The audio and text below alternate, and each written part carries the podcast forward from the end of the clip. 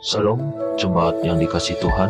Hari ini kita kembali lagi mengikuti refleksi Gema. Sebelum kita memulai, mari kita bersama-sama membaca Alkitab sesuai teks dalam Gema dan membaca Gema hari ini. Tuhan memberkati.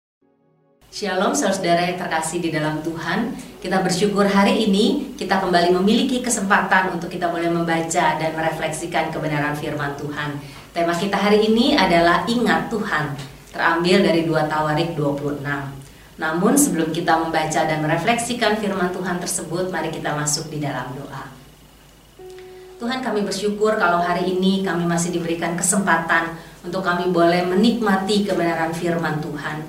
Kami rindu Tuhan biarlah sepanjang hari ini hidup kami boleh dipenuhi oleh firman Tuhan sehingga kami boleh selalu mengingat ada Tuhan yang ada di tengah-tengah kehidupan kami sepanjang hari ini. Kami menyerahkan Tuhan untuk waktu kami membaca firman Tuhan ke dalam tangan Tuhan. Hanya di dalam nama Tuhan Yesus kami telah berdoa. Amin. Saudara-saudara, saya berharap kita semua dapat membaca bagian firman Tuhan secara keseluruhan dari 2 Tawarik 26. Namun saat ini saya hanya akan membaca beberapa ayatnya saja, yaitu ayat 3 sampai 5, ayat 16 dan ayat 19. Demikian bunyi firman Tuhan. Usia berumur 16 tahun pada waktu ia menjadi raja dan 52 tahun lamanya ia memerintah di Yerusalem. Nama ibunya ialah Yekholia dari Yerusalem.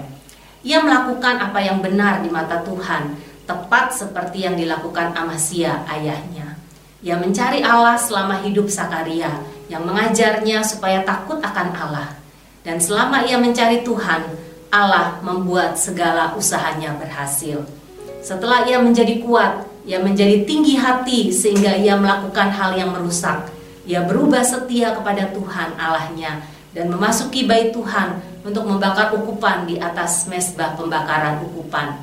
Ayat 19, tetapi usia dengan bokor ukupan di tangannya untuk dibakar menjadi marah. Sementara amarahnya meluap terhadap para imam, timbullah penyakit kusta pada dahinya di hadapan para imam di rumah Tuhan dekat mesbah pembakaran ukupan.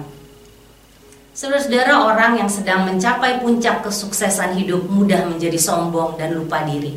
Kehidupan yang serba lancar dan badan yang sehat mudah sekali membuat seseorang berpikir bahwa kesuksesan yang ia raih merupakan hasil prestasi dan usaha diri sendiri. Saudara Raja Usia juga demikian. Ketika baru memulai jabatan sebagai raja yang masih muda, ia melakukan apa yang benar di mata Tuhan. Selama hidup Sakaria, ia mencari Allah yang mengajarinya supaya takut akan Allah. Selama ia mencari Tuhan, Allah membuat segala usahanya berhasil.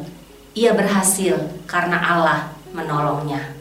Di dalam bacaan Alkitab kita hari ini dicatat bahwa usia menjadi kuat karena ia ditolong Tuhan secara ajaib Pertolongan Tuhanlah yang membuat usia menjadi raja yang hebat, terkenal bahkan termasyur. Namanya termasyur sampai ke negeri-negeri yang jauh karena segala perbuatannya untuk mengokohkan kerajaannya. Ia membangun menara dan sudut-sudut tembok kota serta mengumpulkan tentara yang sanggup berperang dan membuat perlengkapan persenjataan.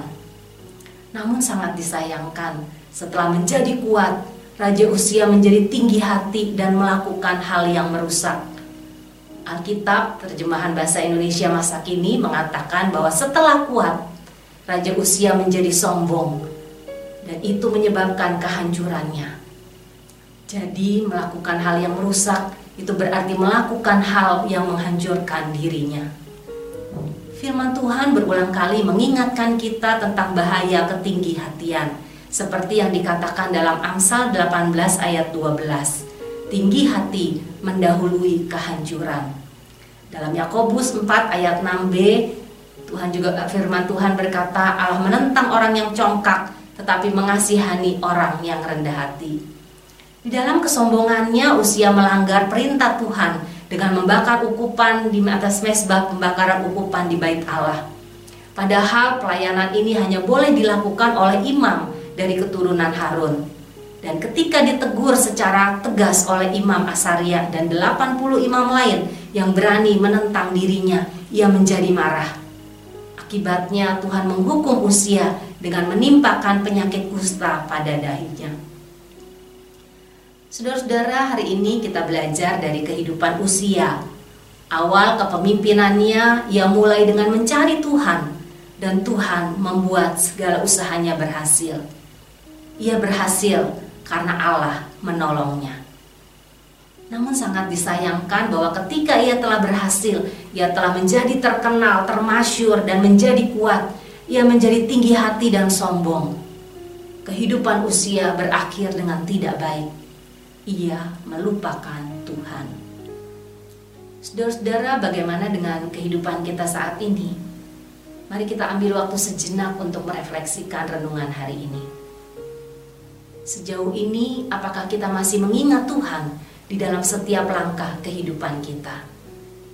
Ketika kita berada di tengah-tengah masa pandemi ini, setiap kita merasakan bahwa kesehatan menjadi hal yang sangat didambakan oleh setiap orang kita membutuhkan makanan yang bergizi, kita membutuhkan suplemen, vitamin untuk menunjang kesehatan kita.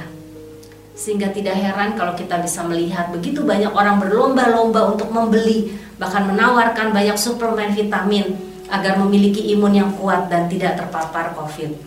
Saudara, jika saat ini kita masih diberikan kesehatan dari Tuhan, hati-hati karena tanpa sadar mungkin kita bisa berkata bahwa suplemen-suplemen atau vitamin-vitamin itulah yang membuat saya bisa sehat di tengah pandemi ini. Kita lupa bahwa sesungguhnya hanya karena penyertaan Tuhan semata kita masih bisa sehat sampai saat ini. Saudara, ketika pekerjaan atau usaha kita saat ini masih bisa berjalan di tengah pandemi, di saat mungkin ada banyak perusahaan lain yang bergumul, hati-hati jangan sampai kita berpikir bahwa keberhasilan kita ini adalah karena keuletan dan usaha bahkan kemampuan kita. Kita lupa bahwa sesungguhnya semua itu adalah anugerah Tuhan semata. Atau jika saat ini kita masih diizinkan untuk melayani Tuhan, saudara ingatlah itu bukan karena kemampuan kita, bukan karena kekayaan atau kepandaian kita, tetapi ingatlah itu hanya karena anugerah yang Tuhan berikan kepada setiap kita. Saudara jangan pernah lupakan Tuhan. Jagalah hati kita agar kita memiliki kerendahan hati di hadapan Tuhan. Kita harus senantiasa ingat bahwa kesehatan atau keberhasilan kita itu hanya karena anugerah Tuhan. Karena ada Tuhan yang menolong kita. Mari kita masuk di dalam doa. Tuhan kami bersyukur kalau hari ini kami masih boleh ada, kami masih boleh memiliki kesehatan, kami masih boleh bekerja, kami masih boleh melayani Tuhan. Tuhan biarlah di tengah aktivitas kami, kami selalu boleh ingat ada Tuhan yang memimpin kami, ada Tuhan yang menolong kami, ada Tuhan yang memampukan kami, ada Tuhan yang memberikan kami kesehatan untuk kami boleh dapat melayani, kami boleh dapat bekerja, bahkan kami boleh dapat beraktivitas di tengah-tengah dunia ini. Tuhan tolong kami supaya kami tidak melupakan Engkau di tengah-tengah keberhasilan kami. Kami mau Tuhan selalu mengingat Tuhan karena hanya Engkaulah yang menjadi kekuatan, yang menjadi andalan kami di tengah-tengah kehidupan kami. Kami menyerahkan Tuhan sepanjang hari ini. Biarlah Tuhan apa pun yang kami lakukan, kami boleh selalu mengingat Tuhanlah yang ada di tengah-tengah kehidupan kami. Hanya di dalam nama Tuhan Yesus kami telah berdoa. Amin. Tuhan Yesus memberkati.